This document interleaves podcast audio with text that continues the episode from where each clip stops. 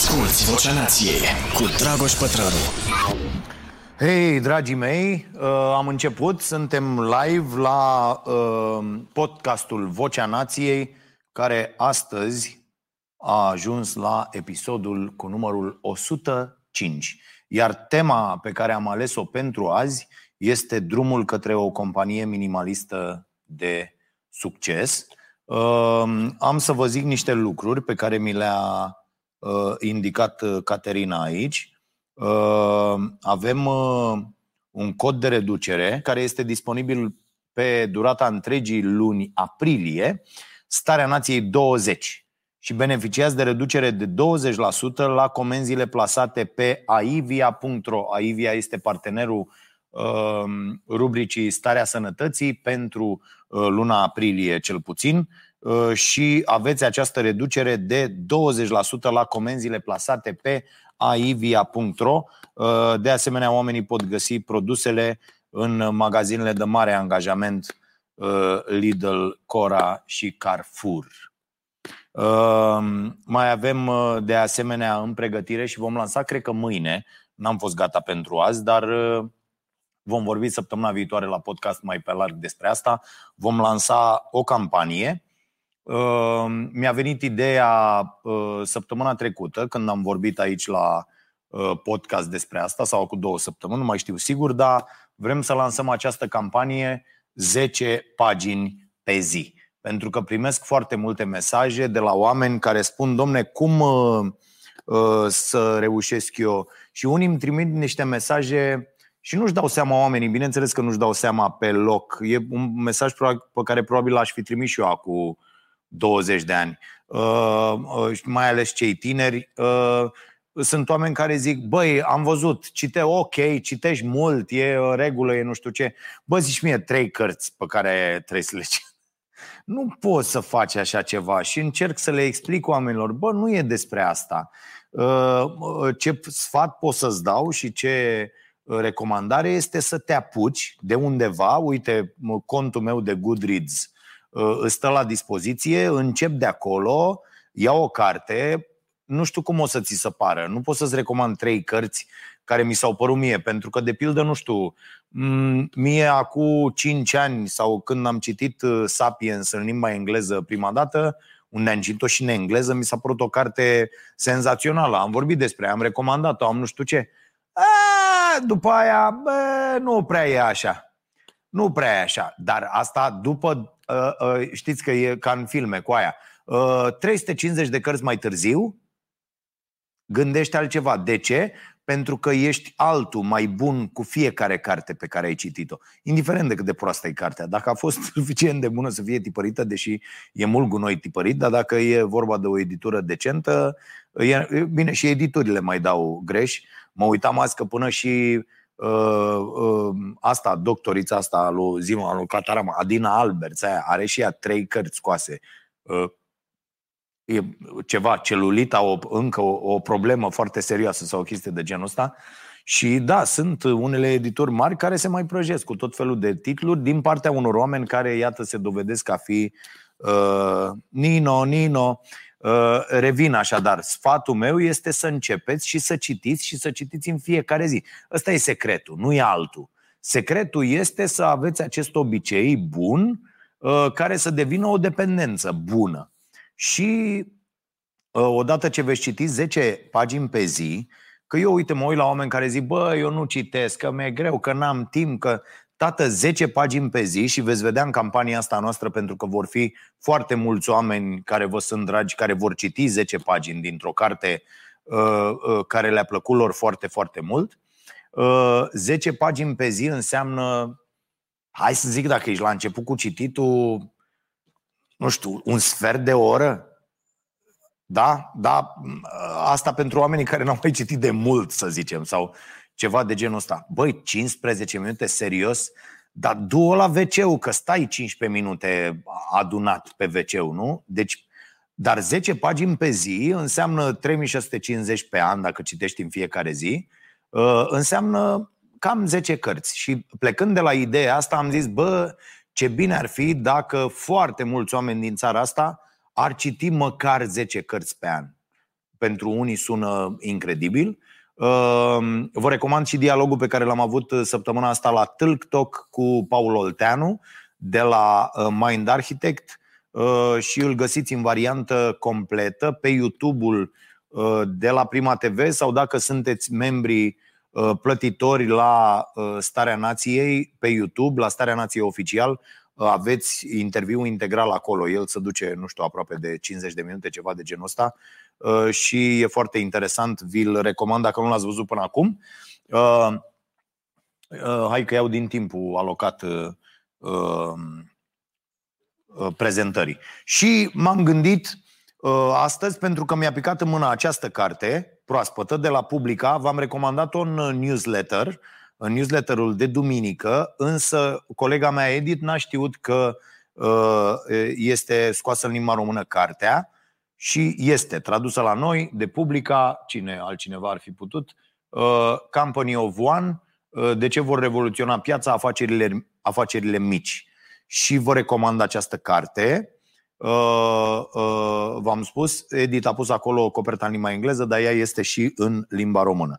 Uh, ăsta e un băiat care face design ăsta web și nu știu ce și la la la. Dar e un super șmecher, iar cartea este extraordinar de interesantă. Și mi-am dat seama citind cartea că în mare parte este scheletul pe care eu încă l-am făcut și probabil după ce se termină uh, proiectul ăsta Starea Nației, adică la anul, uh, adică voi ieși eu din față, din proiect, de la prezentare și așa mai departe, îi lăsăm pe alții mai tineri și mai buni, pe care îi pregătim în această perioadă. După aia voi uh, uh, începe să mă ocup și de proiectele astea cu, cu cărțile uh, și am un schelet de carte care se numește chiar așa Starea Nației de la idee la un milion de euro Uh, și uh, e vorba de venituri, bineînțeles, la venituri de un milion de euro uh, pe an, ceea ce nu e puțin. Uh, și uh, în mare parte uh, scheletul corespunde cu această carte. De-aia mi-e, uh, mi-a fost atât de dragă și mi-am dat seama că, de fapt, uh, Starea Nației asta este. Este o companie minimalistă nu e o companie uh, de un singur om, dar e o companie minimalistă care lucrează pe proiecte cu oameni care sunt specialiști pe domeniile lor, sau mă rog, așa mă încăpățenesc eu să-i cred. Așa, uh, și de multe ori uh, avem conflicte pe această temă. Și um, e o companie care nu-și dorește să crească și mai mult și nu și-a dorit niciodată. Și uh, mi se pare că asta e foarte, foarte important. Adică și extinderile pe care le faci, să le faci uh, uh, direct în beneficiul oamenilor cu care realizezi aceste extinderi. Cum avem noi Cafeneaua Nației, cum e proiectul ăsta Starea Sănătății, cum va fi newsletterul zilnic care este destul de aproape de lansare. Uh, astea sunt niște proiecte uh, de care ne vom ocupa dar nu vom mări, nu ne mărim, nu mergem să ajungem la uh, sute de oameni, să facem tot felul de nebunii, să ai cheltuieli uh, operaționale foarte mari. Și mi se pare foarte important să nu ne mai uh, dorim să creștem. Că asta e o prostie. Și acum intru în subiect și am câteva chestii subliniate în carte și o să vi le citesc. Foarte interesantă treaba asta cu studiul realizat de Timothy Wilson de la Universitatea din Virginia. Oamenii preferă să suporte șocuri electrice decât să rămână singuri cu gândurile lor. Mi se pare uh, genial și am mai citit despre acest studiu în, uh, în tot felul de cărți. Uh, deci, atâta vreme cât avem ca obiectiv în afaceri să fim mai buni, nu mai mari, este în regulă. Uh, și uh, de foarte multe ori creșterea este nocivă. Ați văzut că foarte multe dintre startup-uri uh, încetează să mai existe în primii ani de existență. Aveam chiar aici o, o statistică și imediat vă zic 50% dintre întreprinderile mici eșuează în primii 4 ani, 9 din 10 companii nu reușesc în cele din urmă și un alt studiu raportează că 80% dintre startup-uri se pregătesc în primele 18 luni. De ce? Pentru că aceste proiecte sunt uh, uh, desenate, deci așa sunt ele făcute din plan, concepute să fie mari, să crească. Eu am sunt întotdeauna, ba, asta nu e o afacere. Nu te poți numi om de afaceri când ai un business care se bazează pe creștere permanentă. Aia e o prostie. Pe creștere permanentă Uh, și pe profit permanent, care înseamnă să umbli permanent la salariile oamenilor, să eficientizezi ca imbecilul și să tai din tot felul de locuri care nu sunt tocmai în regulă, uh, înseamnă să umbli la calitatea produsului, înseamnă să umbli la calitatea serviciilor, înseamnă să umbli la uh, comunicarea cu clientul și așa mai departe. Și Mie asta mi se pare o prostie. Eu am considerat întotdeauna că business-ul trebuie să fie despre cu totul altceva decât despre creștere. De fapt, așa s-a belit și capitalismul, uh, care era până acum vreo 60-70 de ani, era despre uh, angajații din fabrica respectivă, despre familiile lor, despre comunitatea în care uh, funcționa fabrica respectivă și abia apoi despre profit. Ei bine, dacă vă gândiți sau aveți o, o firmă, sau dacă vă gândiți să vă faceți o firmă, în special pentru cei care se gândesc în această perioadă, fie să se reprofileze, fie să își înceapă o afacere, uh, planul pe care îl sugerează și autorul acestei cărți, Company of One, și uh, uh, la care eu achesez, este destul de simplu. În primul rând, trebuie să înțelegeți că fără muncă nu se poate. O să vorbim imediat și despre sfatul al meu imbecil despre urmează-ți uh, pasiunea și mi-a explicat uh, acest tip în această carte de ce sunt imbecil, o să vă spun imediat. Uh, și uh, uh, pașii sunt destul de simpli, dar nimic nu se poate face, adică să nu vă apucați dacă credeți că vi se cuvine. Și din ce în ce mai mulți oameni cred că li se cuvine. Întâlnesc foarte mulți oameni, uh, uh, primesc uh, CV-uri de la foarte mulți oameni, mă sună foarte mulți oameni care ar vrea să lucreze, dar care fie încă nu știu nimic despre un anumit domeniu, dar îi interesează cu foarte tare cu cât sunt plătiți, nu au încă un set de abilități, dar vor să se vândă foarte bine și eu cred că asta e o prostie. Și oricât ar încerca cineva să mă convingă, nu poate să mă convingă. Uh, dacă nu muncești extraordinar de mult pentru a-ți dezvolta un set de abilități, de fapt ăsta e primul pas, mi-am și notat aici în telefon ca să nu uh, vorbesc prostii, uh, mi-am notat, sunt patru pași mari și lați pentru a parcurge acest drum către o companie minimalistă de succes. Ehm, și primul pas este dobândirea unui set de abilități. Pentru că dacă nu lucrezi în, uh, la NASA, ehm, nu mai are nicio valoare că știi să faci un lucru foarte bine. Nu ne trebuie.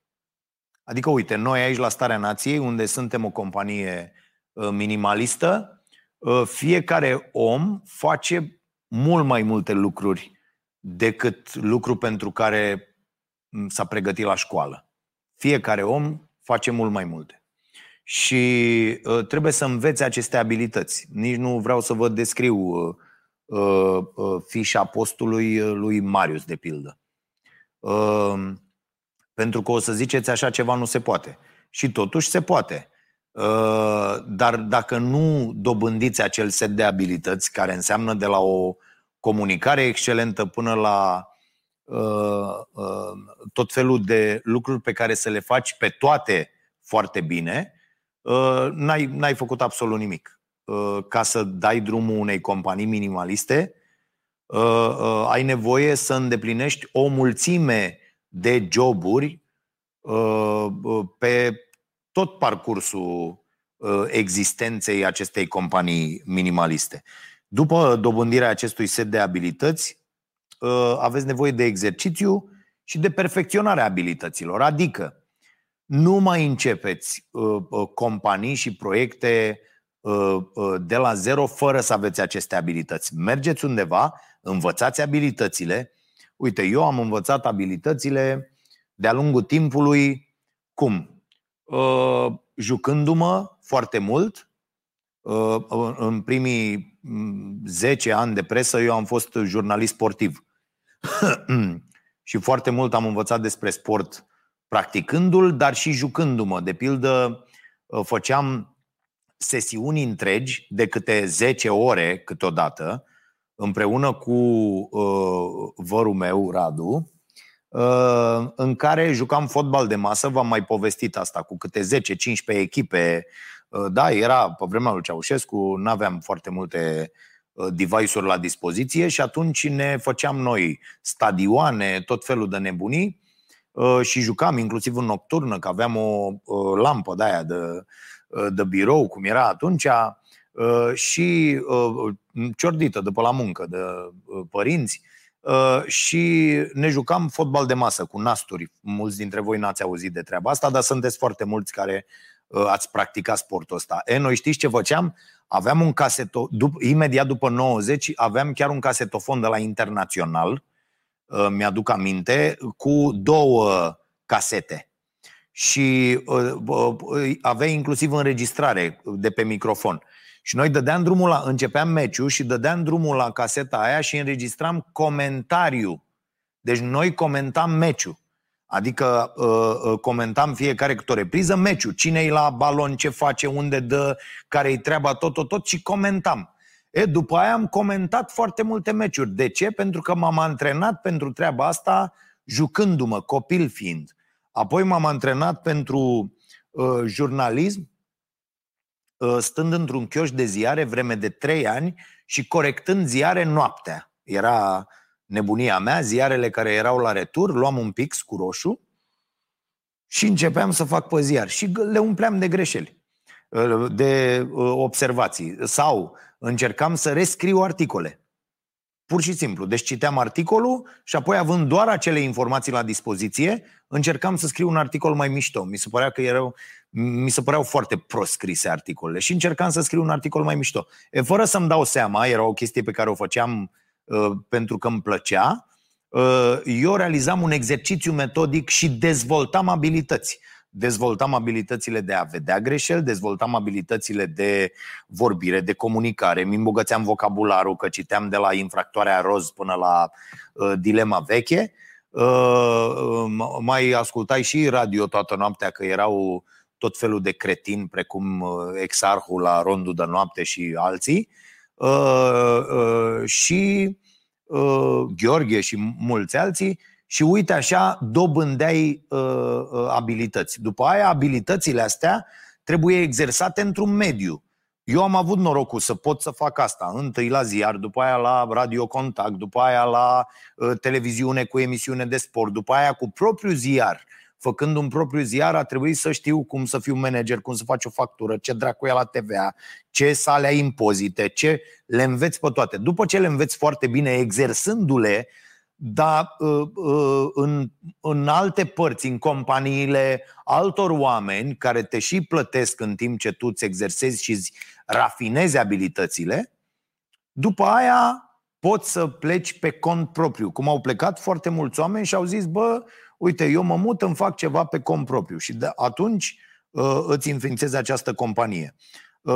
Sfatul autorului acestei cărți este să o înființezi Uh, în, în paralel cu jobul pe care îl ai și știind, adică făcând asta conștient că îți perfecționezi abilitățile pentru ceea ce va urma. Și după treaba asta vine renunțarea la job și concentrarea pe propria companie, care, atenție, nu trebuie deloc să fie, uh, să fie mare. Adică uh, chiar trebuie să vă concentrați să nu fiți mari. Și sunt aici date niște exemple fabuloase. De exemplu, contabilul acestui tip, uh, uh, jumătate de an, merge la surfing. Deci șase luni.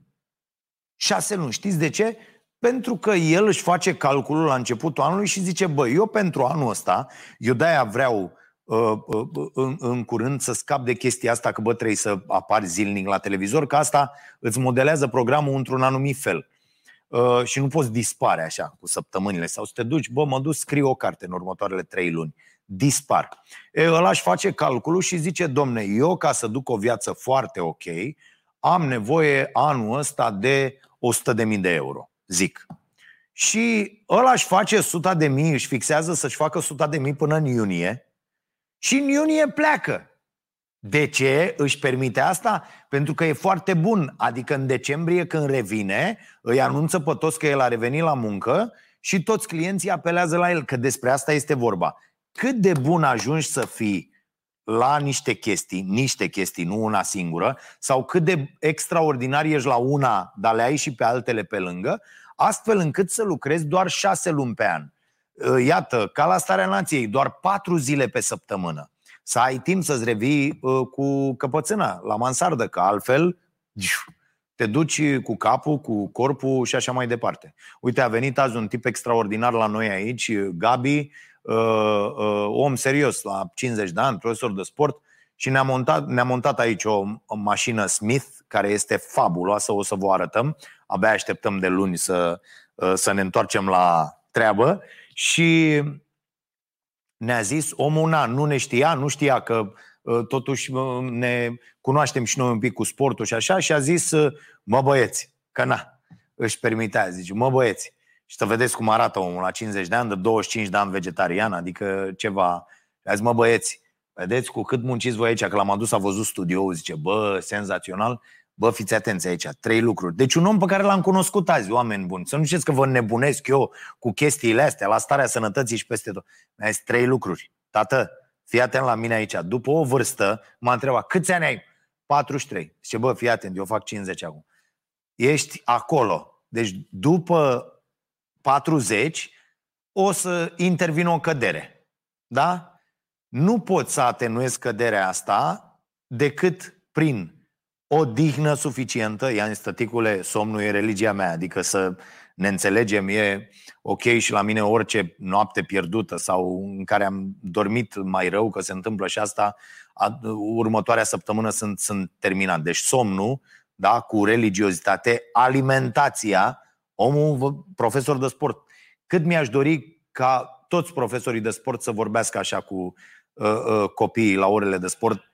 A? Și să arate, să-l vedeți pe om cum arăta.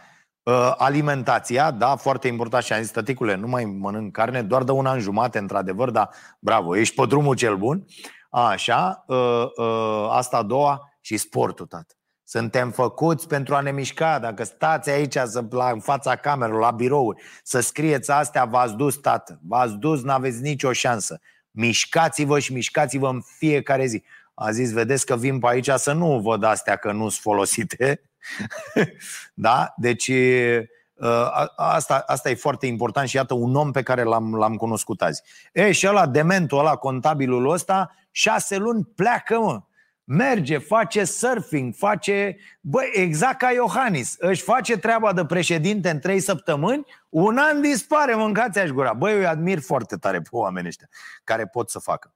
Uh, și vorbește despre el, zice, obiectivul său în afaceri nu era să devină mai... Uh, obiectivul său în afaceri era să devină mai bun, nu mai mare.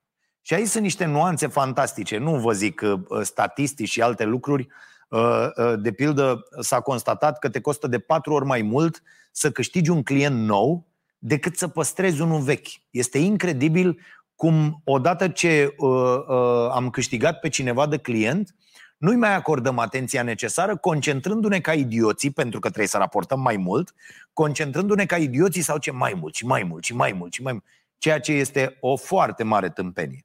Concentrează-te, bă, pe oamenii pe care îi ai. Uite, Newsletterul nostru e un nou pas către asta. Adică și newsletterul de, de duminică, cel care va rămâne complet gratuit, și newsletterul de fiecare zi, și Vocea Nației. Vocea Nației nu e o chestie pe care eu o fac pentru oamenii care nu se uită la starea nației, nu uh, uh, susțin, pro- nu. Uh, eu fac lucrurile astea pentru cei care fac parte din această comunitate.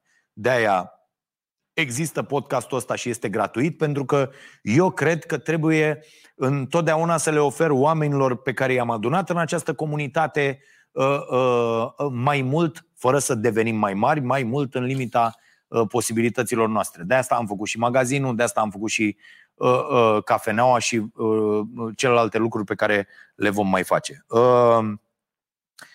Unele tipuri de creștere pot reduce, de fapt, rezistența și autonomia. De fapt, uh, el vorbește, uite, vă citesc așa. În realitate, să te axezi pe creștere, mă scuzați numai puțin, vă rog eu frumos, că bă, nu mai văd nimic fără ochelari, ca să înțelegeți. Nimic. Alaltă mi-am uitat ochelarii de citit acasă și am fost, m-am simțit orb toată ziua la, la calculator. Să vedem ce facem, tot văd prompterele, bine, e atâta corpul de literă în prompter, dar să vedem ce facem după aia. În realitate, să te axezi pe creștere pare să fie de multe ori o cale mai ușoară, pentru că e mai ușor să răspunzi cu mai mult la orice problemă apare. Vrei mai mulți clienți? Angajează mai mulți oameni. Ai nevoie de mai mult venit? Cheltuiește mai mult. Ai mai multe solicitări de asistență? Formează o echipă de asistență mai mare. Însă creșterea dimensiunii poate să nu fie cea mai bună sau cea mai inteligentă soluție pentru problema inițială. Dacă vrei să generezi profituri mai mari, n-ai putea deveni mai eficient fără să angajezi mai mulți oameni și ai atrage astfel mai mulți clienți? Ce ar fi dacă ai genera venituri mai mari găsind o modalitate de a cheltui mai puțin din nou sporind, deci, în final, profiturile. Ce ar fi dacă, pentru a răspunde la sporirea solicitărilor de asistență, ai găsi un mod nou de a învăța pe clienți cum să folosească ceea ce vinzi, ca să nu mai fie nevoit să adreseze întrebări atât de des? Ce ar fi dacă n-ar trebui să lucrezi mai multe ore ca să termini un proiect, ci doar să lucrezi mai, efici- mai eficient ca să te poți bucura apoi mai mult de viața personală? Extinderea oarbă e principala cauza a problemelor în afaceri. Ce ar fi dacă ai încerca, în schimb, să fii mai mic, mai inteligent, mai eficient și mai rezistent? Uh, noi asta am făcut și eu cumva am făcut asta la starea nației uh, presat de uh, amenințările cu care ne-am întâlnit permanent. Apropo, omul ăla ne-a amenințat, înțeleg că i s-a dat control judiciar de la Uh, procuror. Uh, o companie minimalistă pune la îndoială creșterea și rămâne mică în mod intenționat. Adică, bă, avem nevoie de mai mult de atât uh, cu referire la, la bani? Nu. Și atunci, a, că putem să vrem mai mult, cum sunt, de exemplu, donațiile pe care le faceți la acest, la acest podcast, bani care ajung la Uh, uh, familiile pe care le susținem, la proiectele noastre uh, sociale și așa mai departe, da, putem să facem asta, o facem împreună, noi, comunitatea. Și, și mi se pare extraordinar. Dar că uite, era și problema asta pe care o avem, dacă punem sau nu reclamă pe în noul newsletter ăla zilnic și eu am zis, bă, nu, că oamenii plătesc pentru el. Dar a venit cineva și mi-a zis, bă, da, tu încasează banii de reclame, Uh, pentru că așa e normal peste tot și la ziar dai bani și la... Și atunci mie mi-a venit ideea, bă, stai puțin, punem reclame, le spunem oamenilor cât am încasat pe reclama respectivă, nu mai mult de o reclamă, două sau un advertorial sau ceva, scriem pe ele ce sunt ele și banii ăia să decidă comunitatea de abonați la newsletterul zilnic, împreună cu cei abonați la newsletterul săptămânal, unde merg acei bani luați din publicitate astfel încât noi să reușim să operăm newsletter-ul și să acoperim cheltuielile uh, cu uh, banii pe care îi încasăm de la oameni, pentru că ei plătesc pentru produs, dar să reușim să avem un proiect social viabil, cu burse pentru copii, de pildă, din banii încasați pe publicitate. Și atunci facem ambele chestii. Și atunci, vedeți, asta înseamnă să nu devii uh, uh, neapărat mai mare, ci să poți din profitul pe care îl poți face fără să devii mai mare, că aici e o decizie, bagi sau nu publicitate, nu-ți trebuie nimic. Doar înștiințezi agențiile că există acest loc, trimiți niște prezentări și asta e. Bun. Mai departe. Uh, o companie minimalistă uh, nu e nici simplu uh, freelancer, nu, nu asta voiam să citesc. Uh, uite, asta și e o idee frumoasă uh, să rămânem cu ea. La fel cum ideologia alimentară a lui Michael Pollan, poate fi rezumată prin trei reguli simple. Le știe toată lumea? Vă rog, ăla eu, ăla eu, haideți. Am vorbit despre Polen, v-am recomandat cărțile lui uh, uh, și v-am spus uh, de 20 de ori, cred că, la starea sănătății, da? Uh, eat food, not too much, mostly plants. Cred că astea două sunt inversate, dar astea sunt cele trei reguli, da? Ia să vedem. Consumă alimente în cantități mici, mai ales plante. Da? Ăsta este uh, sloganul lui Michael Pollan, a scris și cartea Food Rules, uh, bazându-se pe el. Uh, și spune autorul acestei cărți, tot așa poate fi descris și modelul companiei minimaliste. Începe cu puțin, definește creșterea, e foarte important, și continuă să înveți, nu să crești, să înveți. Foarte interesant, mi se pare, extraordinar. Uh, uh, cartea este cu totul subliniată și parasubliniată și că așa citesc eu. Uh, dar lucrurile sunt excelente. Uite o, o chestie foarte mișto. Organizațiile care obișnuiesc să-și țină cuvântul sunt mult mai profitabile decât cele care se răzgândesc sau care spun numai lucruri care nu se aliniază cu propriile acțiuni. 88% dintre clienți erau mai puțin înclinați să cumpere de la o companie care nu răspundea solicitărilor de asistență de pe rețelele sociale. Primul pas în a trata clienții cu empatie e să le asculți nevoile. Știind acest lucru, poți încuraja inovațiile sau ideile de produse noi. Vă mai citesc câteva lucruri. Asculți Vocea Nației, disponibilă pe iTunes, Spotify, SoundCloud sau pe starea nației.ro la secțiunea podcast. Vindeți modul de a gândi la fel de mult ca un produs. Foarte mișto asta. E, sunt de gândit uh, multe dintre ele. Uh, mai departe. Uh, uite, Uh, Derek Sivers, despre care eu, uh, eu v-am mai spus, cel de la CD Baby, și care a scris cartea, uh, v-am recomandat cărticica lui, a fost între primele cinci cărți recomandate la primul podcast din acest an. Deci la prima ediție din acest an au fost cinci cărți. Două de Seth Godin, una era de acest băiat, Derek Sivers, cel de la CEO de la CD Baby. Și el spune așa, ar trebui să excludem cu mândrie oamenii deoarece nu îi putem mulțumi pe toți. Uh, de fapt, asta e, asta e problema. Că, și asta a fost și problema noastră la Starea Nației foarte mult timp. Mi-am mâncat ficații cu această uh, problemă și cu această idee.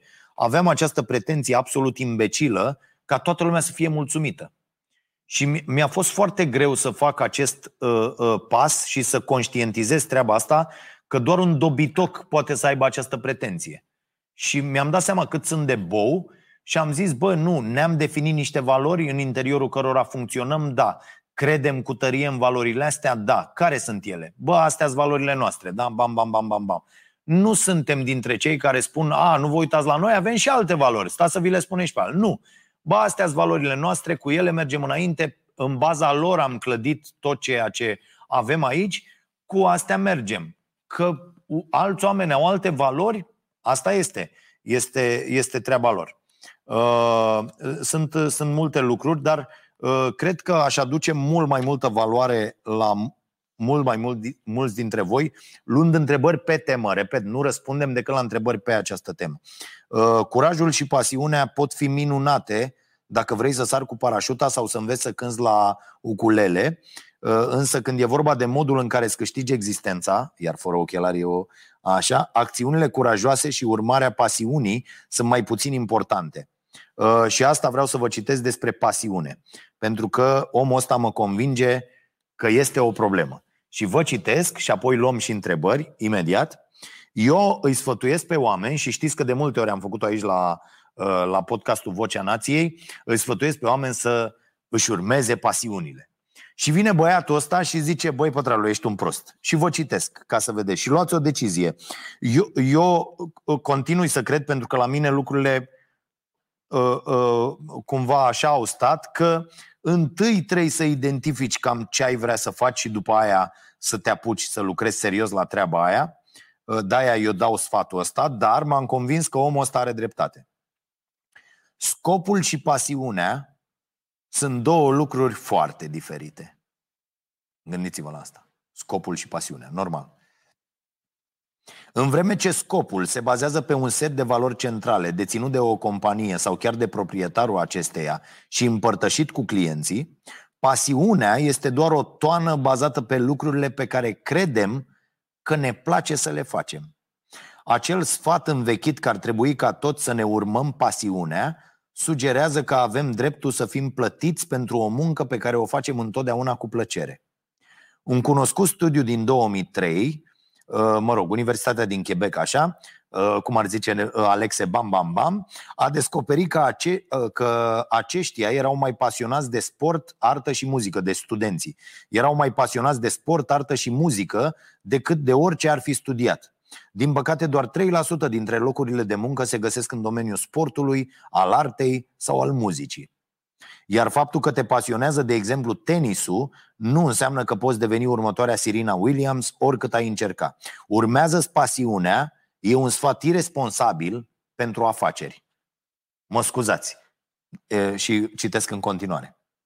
Uh, o, uh, Barbara Corcoran, uh, investitoare în imobiliare și expert la popularea emisiune, uh, popularea emisiune TV uh, Shark Tank, uh, a spus că și-a urmat pasiunea Uh, că nu și-a urmat pasiunea, ci a descoperit-o din întâmplare în timp ce muncea pe brânci. Pasiunea a venit după muncă, drept urmare a acesteia, nu invers. Cunoscută în emisiune pentru pragmatismul ei tăios, uh, realizatoarea spune că uh, e mai important să te concentrezi pe rezolvarea problemelor decât pe pasiune. Bună asta, rezolvarea problemelor, încercați-o. Pentru că există două tipuri de oameni. Oamenii care rezolvă probleme și oamenii care nu pot să rezolve probleme. Adică E simplu și o să întâlniți în viața voastră foarte mulți astfel de oameni. Vă spun cu mâna pe inimă, eu am reușit să fac tot ceea ce am făcut pentru că am găsit o modalitate să rezolv problemele întotdeauna. Concentrați-vă pe treaba asta. Există oameni cărora trebuie să le spui mereu ce au de făcut. Și e foarte greu să lucrezi cu astfel de oameni când vrei o companie minimalistă. Pentru că tu vrei ca oamenilor să le spui ce e de făcut uh, și nu cum trebuie făcut și să găsească ei modalitatea, cum trebuie, cum le place lor, cum vor ei, cum se simt ei bine. Eu n-am nevoie să impun program oamenilor, să impun, nu mă interesează treaba asta. Mi se pare o tâmpenie. Eu spun doar ăsta e jobul. Cum îl faci e fix treaba ta pentru că eu te aduc ca expert. E foarte important. Când vrei să rezolvi probleme sau să faci diferența, pasiunea poate să apară, deoarece te implici cu adevărat în munca pe care o faci, în loc să visezi doar că ai putea fi pasionat de ceva. Uh, ăsta, Cal Newport, pe care vi l-am mai recomandat eu, uh, a, scris, a mai scris o carte uh, So Good They Can't uh, Ignore You. Spune că pasiunea este un efect, este un efect advers al expertizei.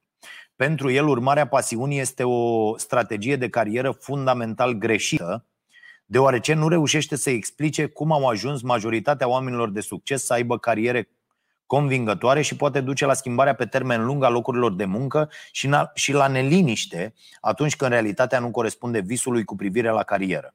Newport crede că trebuie să fim niște meșteșugari foarte mișto, niște meșteșugari, să ne concentrăm cum să ne folosim din ce în ce mai bine abilitățile ca să ne dovedim utilitatea pentru companie și clienți.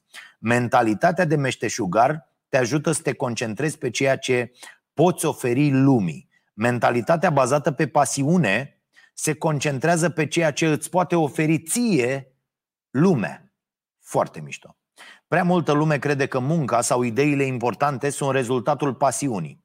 Cercetările uh, efectuate de unul de la Oxford, bam, bam, bam, au demonstrat că muncind ceva care îți place, îți dezvolți o pasiune, nu invers. Acest tip de muncă te captivează, îți reține atenția și îți dă o stare de flux. Mihai Cixeng Mihai, da? Stare de flux în care ești absorbit de activitate și pierzi noțiunea timpului, având patru componente esențiale. La astea voiam să ajung. Sarcinile bine definite, activitățile la care excelezi, feedback-ul pentru performanță, foarte important, și autonomia de lucru. Da? Ehm, ce am observat însă e că există două elemente cheie despre care oamenii de afaceri de succes nu vorbesc când țin discursuri despre cât de inteligenți au fost când au făcut saltul spre o viață profesională plină de pasiune. Primul este că se pricepeau la ceea ce făceau dinainte să facă saltul atât de bine încât aveau o situație suficient de stabilă și chiar dacă saltul spre ceva nou ar fi eșuat, totul ar fi fost în regulă. Important? La mine n-a fost cazul. Al doilea element lipsă din povestea cu urmarea pasiunii este că n-au putut să-și testeze saltul cu o săritură mai mică înainte să ajungă în vârful cele mai înalte platforme. Uh... Bun. Uh, a, a, asta cu angajații îndreptățiți. Foarte interesantă și asta. Uh, studenții din mediul postuniversitar. Un studiu uh, a descoperit că majoritatea uh, dintre uh, ăștia, că cei mai mulți studenți se așteptau ca ceea ce făceau în cariera, în cariera lor să nu fie doar o profesie, ci o aventură. Problema e că mulți dintre ei simțeau că aveau dreptul la o muncă semnificativă și incitantă, dar nu și obligația de a depune eforturile necesare și de a investi timpul de care era nevoie pentru a stăpâni setul de abilități care se impuneau. Da? Deci, iată, ei voiau, aveau pretenția asta, dar nu erau dispuși să pună munca necesară. La fel ca autonomia și pasiunea apare prin deprinderea abilităților, abilităților și a cunoștințelor utile pentru a rezolva probleme. Pasiunea nu precedă expertiza, o urmează. E greu de înțeles sentimentul pe care l-au unii angajați, membri de echipă sau chiar proprietari de afaceri care cred că li se datorează ceva doar pentru că și-au făcut apariția. Da? Uh, Linda Haynes, care a, condus, uh, care a condus Departamentul de Resurse Umane al unei mari companii internaționale, spune că mulți dintre cei care au crescut cu ideea că sunt întotdeauna câștigători Uh, pledoaria lui Gary V, să nu mai dăm diplome și la locul 10 și la locul 1, că nu se înțelege nimic. Uh, mulți dintre cei care au crescut cu ideea că sunt totdeauna câștigători, indiferent de eforturi, de merite sau de abilități, simt că au dreptul la promovări și avansări doar pentru că vin la birou. Bă, sunteți nebuni? E important. Uh, proprietarii de afaceri și angajații îndreptățiți nu reușesc să se adapteze unor situații dificile. Exact opusul rezistenței dintr-o companie minimalistă. Sunt foarte multe lucruri, nu avem timp să trecem prin uh, uh, toate notițele. E adevărat și notițele mele sunt multe uh, uh, la, la o carte. Uh, vă sfătuiesc să, să luați cartea, vedeți că aveți uh, reducere SN10 la Publica, uh, e o reducere uh, permanentă și vă mulțumim. O să stăm 20 de minute pentru întrebări. Uh, uh, 30, da? Ascultătorii întreabă, pătrarul răspunde. Mihai, Eduard, uh, cum să trecem de la statut de angajat la cel de antreprenor și să scăpăm de dogma cu care am fost îndoctrinați în școală, în familie, să iei note mari, să muncești din greu, să ai o carieră strălucită? Păi, în primul rând, Mihai, mulțumesc pentru, pentru întrebare. Uh, în primul rând, trebuie să Uh, renunți la uh, chestia asta cu care uh, ai fost îndoctrinat. Da, dacă o conștientizezi, ăsta e primul pas.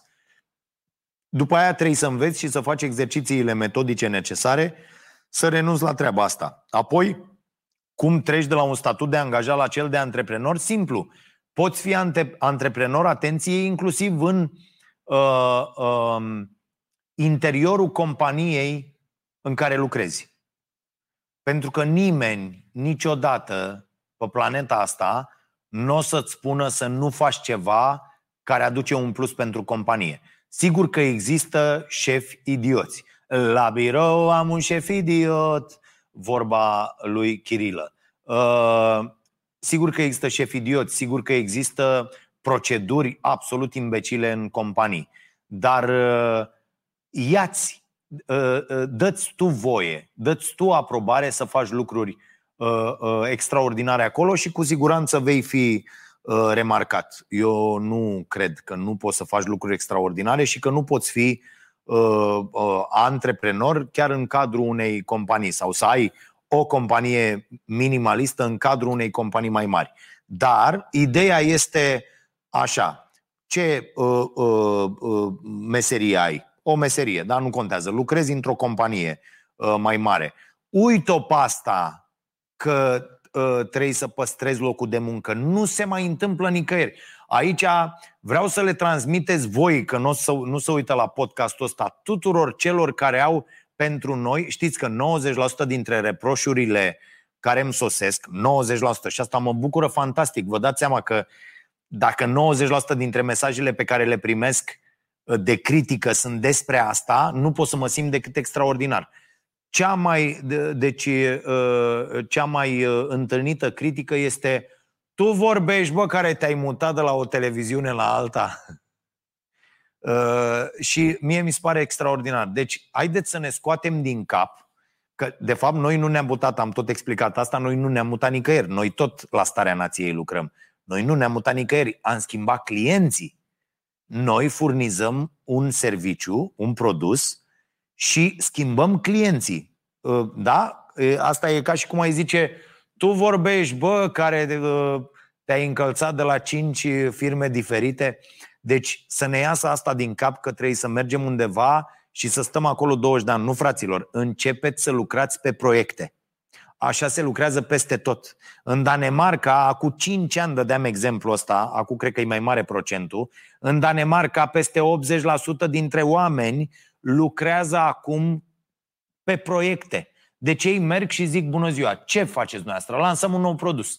Ce produs? Uite ăsta și vrem să ne ajutați să facem asta. Bă, cât credeți că durează până la lansare? Păi noi credem că durează 2 ani. Ok, semnăm un contract pe 2 ani și după aia mai discutăm. Dar în ăștia 2 ani eu vreau 300.000 de euro, aceste facilități uh, și dăm drumul la treabă, batem palma. Vreți sau nu? Asta, asta pot eu să fac. Și ăia dacă au încredere că tu poți să le lansezi proiectul și că ești bun, poftim, lucrează 2 ani. După care nu te-a dat nimeni afară, frate, că tu lucrezi pentru tine. De fapt, despre asta este vorba. Haideți să începem să lucrăm pentru noi. Cum? Negociind setul de abilități. Problema e că pentru putere de negociere îți trebuie un set al dracului de șmecher de abilități. Că dacă tu mumu abilități, mumu negociere. Da? E foarte, foarte simplu. Uh, și atunci asta ai de făcut. Cultivă setul de abilități, încearcă să faci în paralel cu ce faci acolo la compania aia la care lucrezi, să-ți dezvolți compania ta minimalistă, după care faci switch-ul. Este foarte simplu, dar nu în cap astea, aolo, n-am timp, aolo, nu pot să citesc, aolo, nu pot să mă cultiv, aolo, nu pot să-mi cultiv setul de abilități, aolo, nu pot să văd și aia. Tăticu, nu poți? Stai acolo, să-și bată unii joc de tine, asta e. Sau poate că nu vrei, că nu e pentru toată lumea. Dar viitorul, ca antreprenor, eu aici îl văd la oameni care nu vor să fie mai mari, nu vor să se dezvolte, nu vor să... Și asta e o tâmpenie pe care și eu am avut-o foarte mult timp, până am zis, bă, bă, bă, alo, unde te duci? Ce faci? Ce, îți trebuie mai mult? Nu. Atunci concentrează-te, dracu, să faci mai bine. E simplu. Ok. O altă întrebare.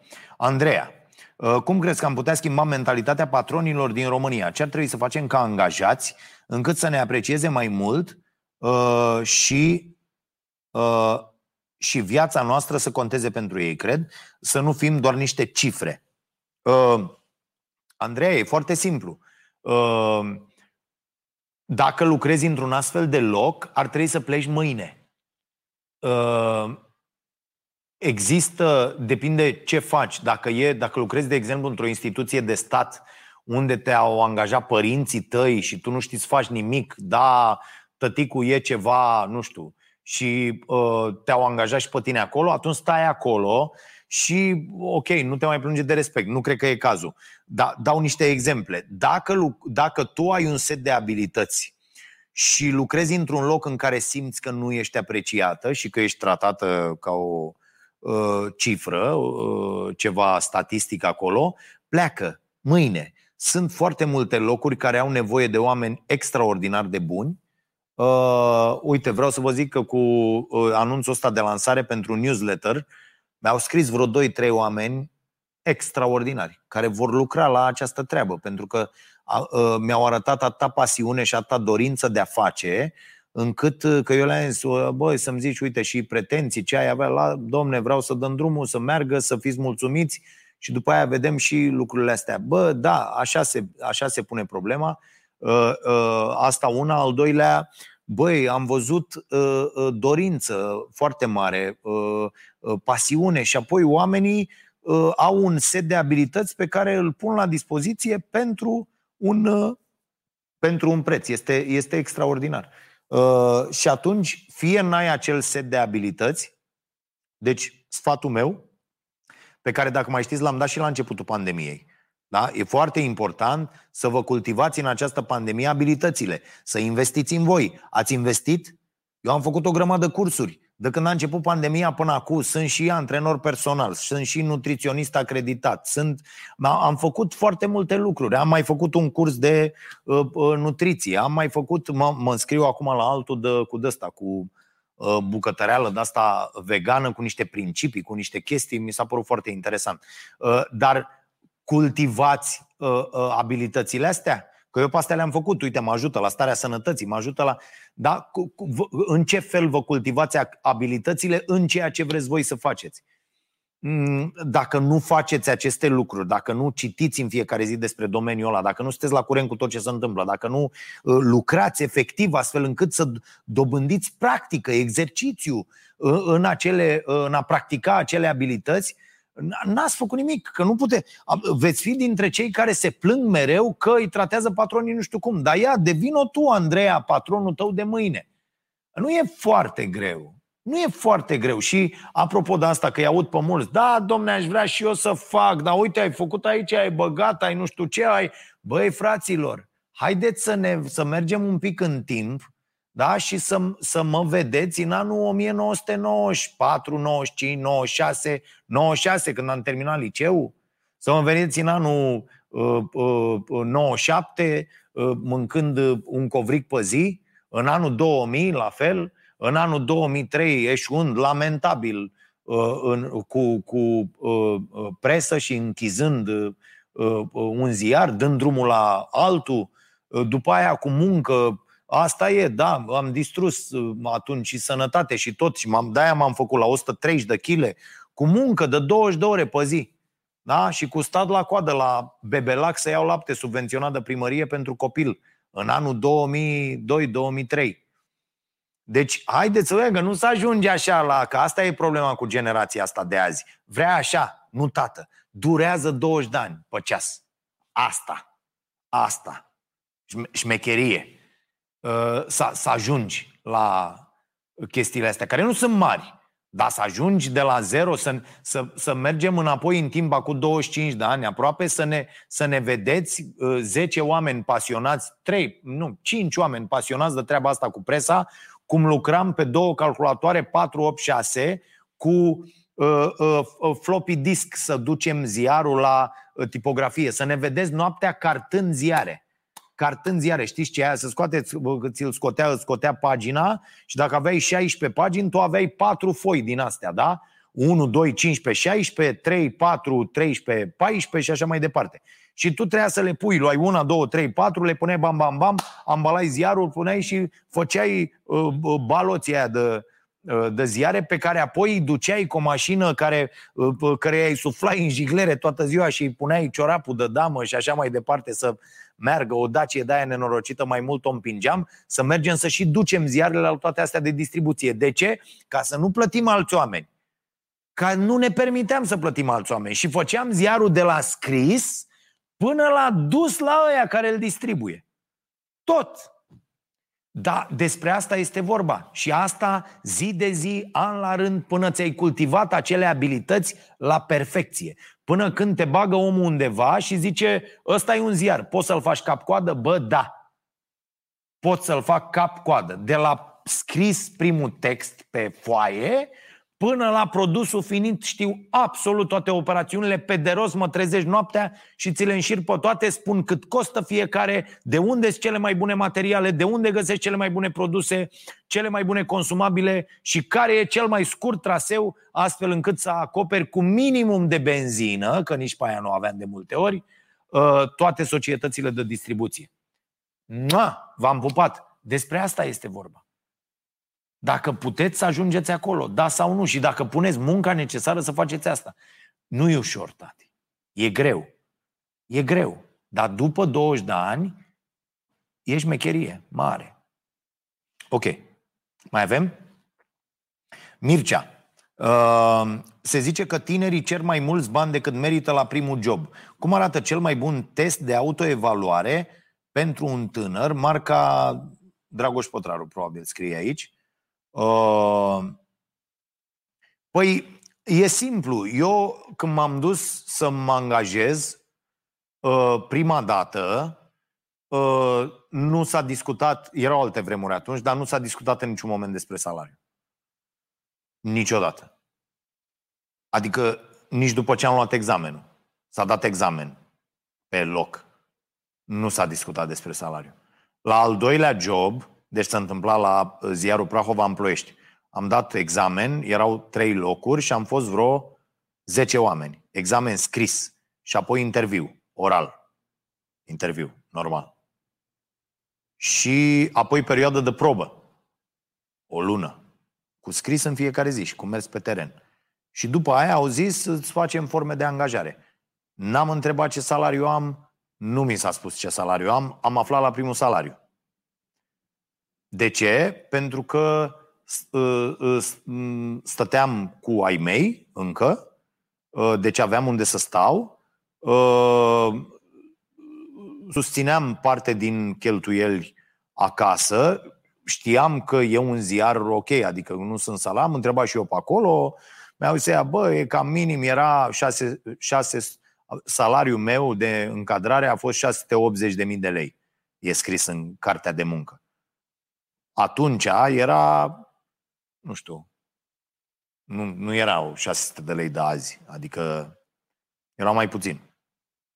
Uh, după care am trecut la radio, la al doilea job, uh, într-o zi când, când mi s-a propus salariu. Adică de la 600 și ceva de mii de lei am trecut la 1.800.000. Deci de trei ori salariu. Și am trecut.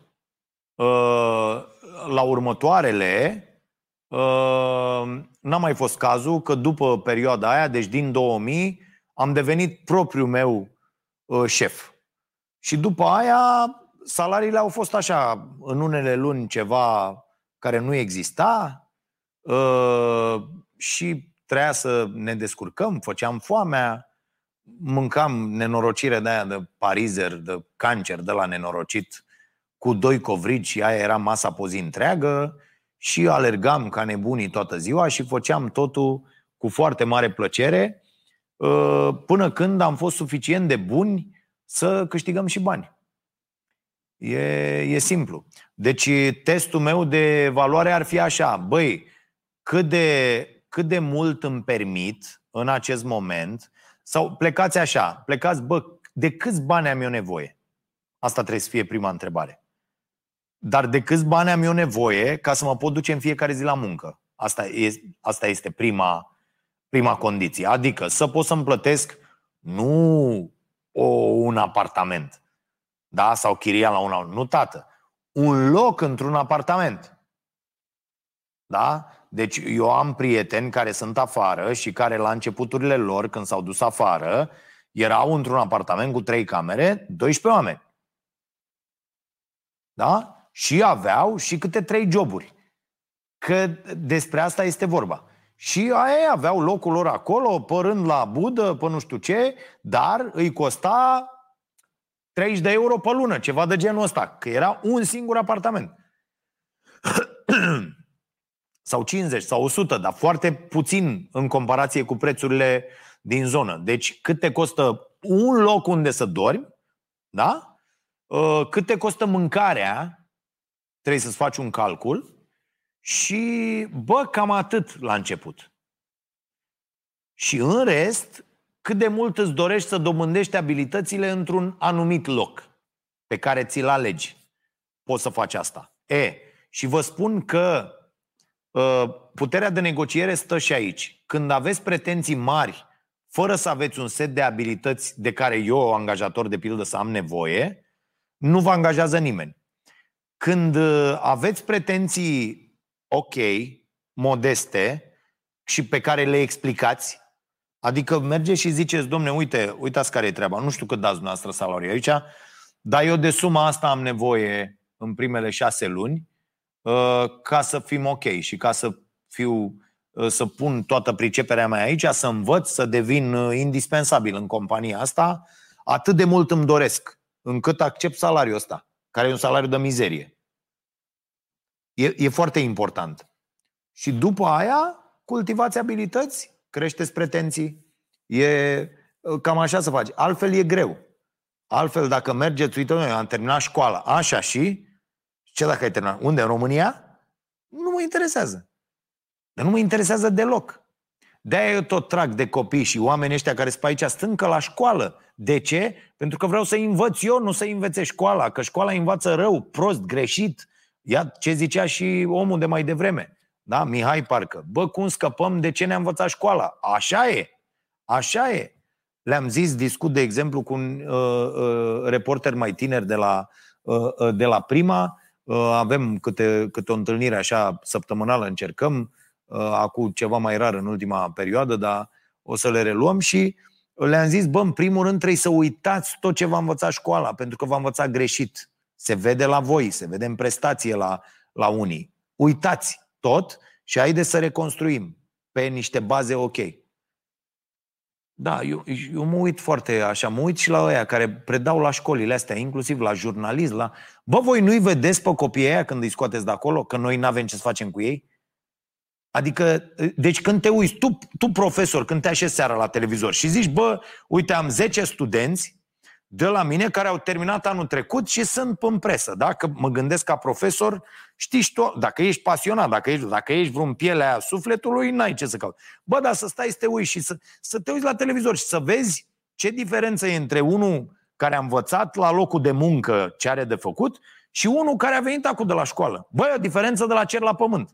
Ăia care vin de la școală, îi stricați. Voi, la școlile de jurnalism, îi stricați de tot.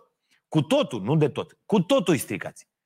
Deci schimbați modul în care predați jurnalismul. E greșit, cu totul. Prestația unor reporteri care ies din școală este dezastruoasă. Ei trebuie să uite tot. Mi se pare incredibil. Scuze pentru paranteza asta, dar uh, avem, avem chestia asta. Mi se pare, mai ales că unii care predau la jurnalist sunt în presă. Bă, ce faceți? Vă tâmpiți când intrați acolo? Sunteți ca ăștia din politică, ajungeți în guvern și vă tâmpiți? Ați văzut azi pe penibilul ăla de Vlad Voiculescu? Bă, nu se poate așa ceva. Bă, Vlăduțe, iartă-mă, frate, dar nu poți, bă, să gafezi în fiecare zi. N-ai cum, ești omul gafă, mâncați-aș gurata. Du-te, nu e de tine asta, pur și simplu. Fă în continuare ce făceai înainte și făceai foarte bine. Nu e, mă, nu e șmecheria asta de tine. Aia e. Nu poți să faci asemenea căcaturi mereu. Pardon. Uh... Alin, ce se întâmplă? Ați văzut? Fac așa și vine întrebarea? Hai da! Uh, ce se întâmplă dacă uh, pasiunea pentru un domeniu uh, vine la o vârstă înaintată? Mai pot avea un feedback pozitiv? Cum să nu, tată? Cum să nu? Este extraordinar. Cum să nu? Eu, uite, vreau să vă spun că n-a fost plăcere mai mare decât să înregistrez la chitară uh, infinit melodia uh, celor de la The Monogex, uh, uh, prietenii noștri foarte buni, și să le trimit lor piesa și să Bine, acum că sunt prietenul lor foarte bun, probabil că mi-au zis că e bună. Dar uh, le-a plăcut. Și n-am simțit bucurie mai mare. Nu cred că, m-au, că nu mă mințeau să-mi zică, bă, ești varză de te, dracu. Dar e o bucurie extraordinară. Și uh, poți la orice, la orice vârstă să pornești orice fel de, de lucru și să urmezi orice fel de pasiune, frate. Mai ales la o vârstă înaintată când de bine de rău să zicem că uh, te-ai aranjat un pic cu casa, cu familia, cu toți, te poți concentra pe chestia. Eu abia aștept să scap de nebuniile astea cu televizoare și cu toate nebuniile, să, cu toate tâmpeniile, că mă, mă repet, uh, să pot să mă ocup așa de unele lucruri cu zilele. Adică să stau, bă, zile întregi, eu fac doar chestia asta, uite, fac treaba asta până mi iese, o să o fac zile Sau pur și simplu să mă bag undeva și să zic, bă, eu am o idee de, de roman, ies peste trei luni de aici. și că mi se pare extraordinar. Și eu n-am, n-am avut curaj să fac pasul ăsta, adică să las lucrurile astea la care, pentru care am muncit atât și să mă duc să fac nebuniile celelalte. De ce? Pentru că, unul, uh, uh, mi-a fost alimentată pasiunea de, de tot ce am făcut și, doi, am un proiect și, uh, pe care trebuie să-l duc la capăt cu contracte, cu tot ce trebuie. Dar mi-am, mi-am așezat lucrurile pentru asta. Chiar, chiar glumeam cu nevastă mea într-o seară și i-am zis Mă, mamă, tu ți-ai da, îți dai seama, și asta vă rog eu să puneți dacă mi se întâmplă asta, să o căutați și să o dați. Și i-am zis, mă, îți dai seama ce s-ar întâmpla? Deci dacă am aranjat astea, mamă, mă retrag la 45 de ani, la mine, și să îmi cad o cărămidă în cap sau să fac dreacă o boală de asta nenorocit și să mor? Deci cred că, a, a, cum să zic, aș râde de mine după aia foarte, foarte tare. Dar astea nu le poți controla, na?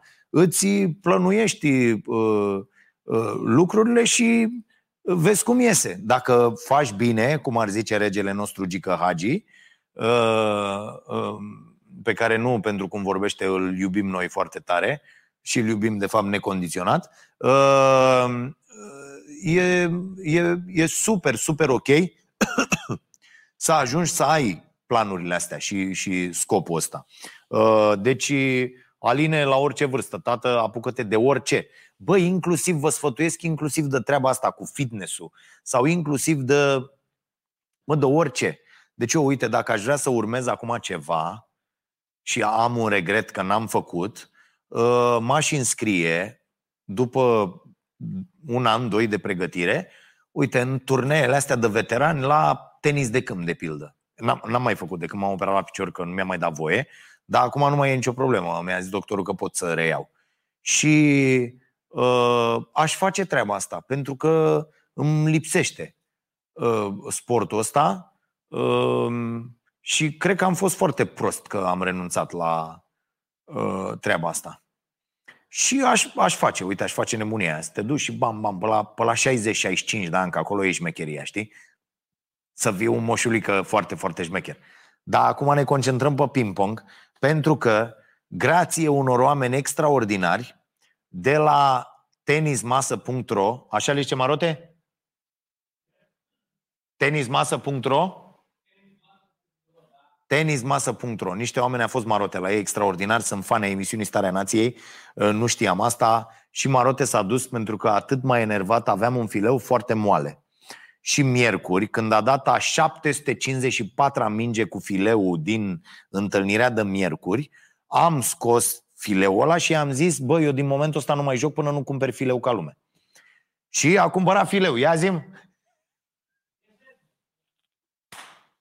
E, e terminat că Daniel și sare mingea, nu mai sare la mine în teren. și eu nu mai joc acum cu marote și fileul joc doar cu marote.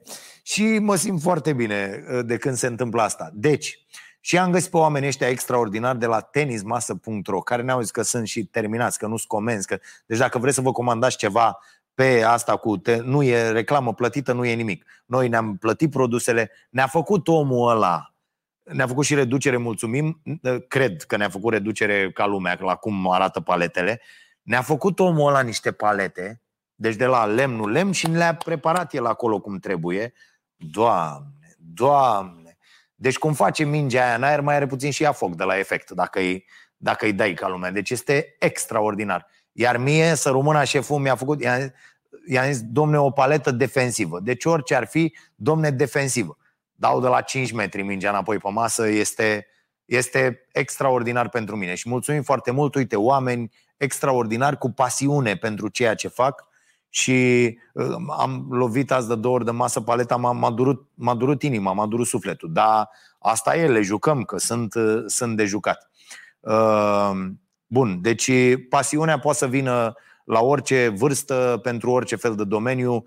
Bagă mare, trebuie să o alimentezi în fiecare zi, asta e important. Da? La fel cum e pasiunea pentru citit, pe care dacă o alimentezi, și vă spun eu, uite, cine intră în challenge-ul ăsta, 10 pagini pe zi, Uh, la anul, pe 1 aprilie, pentru că am lansat acest challenge la podcastul de pe 1 aprilie, uh, da, fix săptămâna trecută, la anul, pe 1 aprilie, cine documentează acest uh, journey, era să zic, acest drum, cine documentează acest drum, Da? Adică, uite, luna asta am citit, la la la, se fotografiază cu cărțile în timp ce citește și raportează cele 3650 de pagini pe 1 aprilie anul viitor și cu un filmuleț în care ne spune ce cărți a citit, care sunt cele mai importante 10 idei din cărțile alea și cum l-au ajutat să fie o persoană mai bună, câștigă înălțimea lui în cărți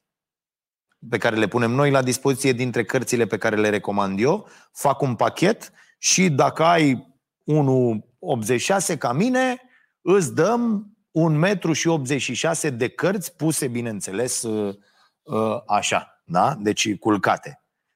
Și până să ajungem la 1,86 m. Deci ăsta este premiu și vă doresc succes în toată această întreprindere. Uh, atenție, trebuie să ne spuneți și că, adică și că nu prea ați mai citit înainte și că v-ați apucat de treaba asta cu, pentru că eu am aici mulți nenorociți care citesc uh, mai mult decât mine și urmăresc podcast, podcastul ăsta uh, și uh, nu-i primesc la concurs. Că vă știu care sunteți. Mă, mă uit la voi. Mă, așa, încă o întrebare ultima, ne-am lungit astăzi. Vlad, poate o pasiune să devină plictisitoare atunci când devine profesie? Frate, uh, uh, nu. Uh, um, poate să devină destul. Uite cum e la mine. Poate să devină destul. Uh, dar nu cred că uh, plictisitoare. Eu întotdeauna când m-am plictisit uh, să fac un lucru, am plecat, pur și simplu, adică l-am părăsit. Uh, lucrul respectiv, că nu, nu vreau. Uh, uite, am văzut, o, am văzut o chestie foarte interesantă azi cu, cu uh, Smiley. Nu te-ai aștepta, nu? Uh, uh, dar uh, uh, era o înfrântură dintr-un interviu. Ceva era pe, pe Instagram, puneam la un moment dat uh, uh, invitatul de azi, promo cu invitatul de azi de la Tâlto, care este ministrul mediului. Uh, și zicea, domnule, eu nu caut fericirea, o chestie foarte mișto, a luat-o el de undeva, că nu se putea gândi el la treaba asta singur, glumesc de sigur, ci îmi alimentez fericirea în fiecare zi, adică în fiecare zi încerc să fac uh, lucru care, uh, care mă face fericit. Și e, e super ok ideea, așa e și cu, uh, cu pasiunea asta, dar da, poate deveni la un moment dat suficient. Și fie că vei avea nevoie de o perioadă pauză, fie că uh, vei avea nevoie să uh, te miști într-o altă zonă. Știi? Adică, uite, cum e la mine asta cu starea nației, ok, o, o, o fac uh, în continuare cât am contract, că lucrurile merg, că poate să termină înainte să termine contractul, că oamenii nu mai sunt mulțumiți.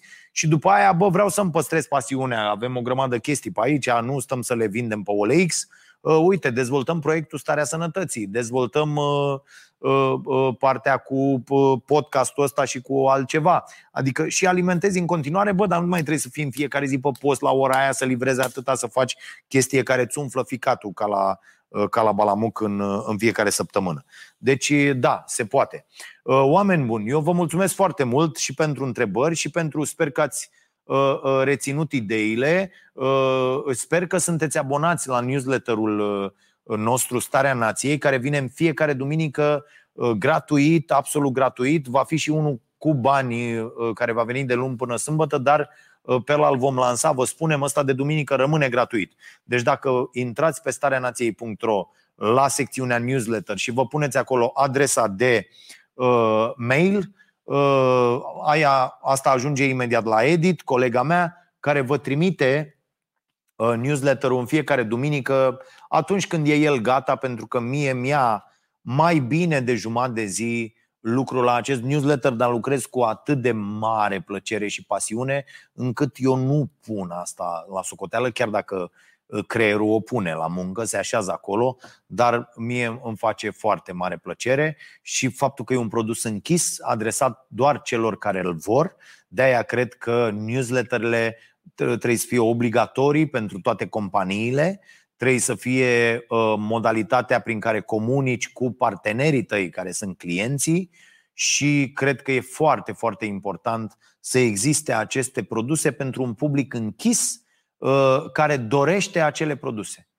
Mi se pare extraordinar de important. Bă, eu doresc asta, îmi afirm această dorință, uite aici, primesc în schimb acest produs. Și e foarte bine să fie așa. Nu uitați de codurile de reducere, nu uitați de Aivia, noul nostru partener la Starea Sănătății. Aveți reducere 20% cu codul Starea Nației 20 la comenzile plasate pe aivia.ro și dăm un pic aici la Aivia și o să vedeți nebunilor ce e pe aici. Deci la Aivia găsim așa tot felul de, nebu- de nebunii de-astea pe care nu le-ați fi crezut cu, uite, voia salam? Salam, da, de la vegan, a fumat. Uh, uh, uite, cremvuși vegani, uh, tot felul de, de ăștia mănâncă fimiu ca nebunul. Uh, da, și mai era o chestie mișto pe care am văzut-o eu. Uite, și sunt și rețete uh, gustoase și absolut uh, sănătoase și găsiți pe aici tot ce, uh, tot ce vă interesează. Și rețete, și produse, și multe nebunii. Asta ca să vă mai potoliți din pofte dacă ați abandonat Uh, carnea uh, și vă e, vă e dor. Da, mm, uh, mare plăcere mi-a făcut întâlnirea cu voi de astăzi și să sperăm că ne vedem sănătoși. Nu uitați, diseară de la 22.30 emisiunea Starea Nației pe Prima TV. Acest podcast există pentru că există emisiunea Starea Nației. Atâta timp cât la ea se uită oamenii, vor exista și celelalte produse pe care le facem gratuit. Nu o să mai fie aia, o să vedem cum facem și cu astea, dacă găsim noi o, o soluție, fiți siguri și nu uitați ce zicea și omul ăsta care a venit, Nea Gabi, la noi azi, domn profesor de sport, somn, da, odihnă, hrană, nu mâncare proastă, nenorocită și mișcare, fraților. E foarte, foarte important să existe aceste trei componente în viața voastră în fiecare zi. V-am pupat, să vă fie bine, pa, mâine ne bem cafea împreună la SDRC, vă aștept cu Bogdan Stoica în direct de la Cafeneaua Nației la ora 9. Punct.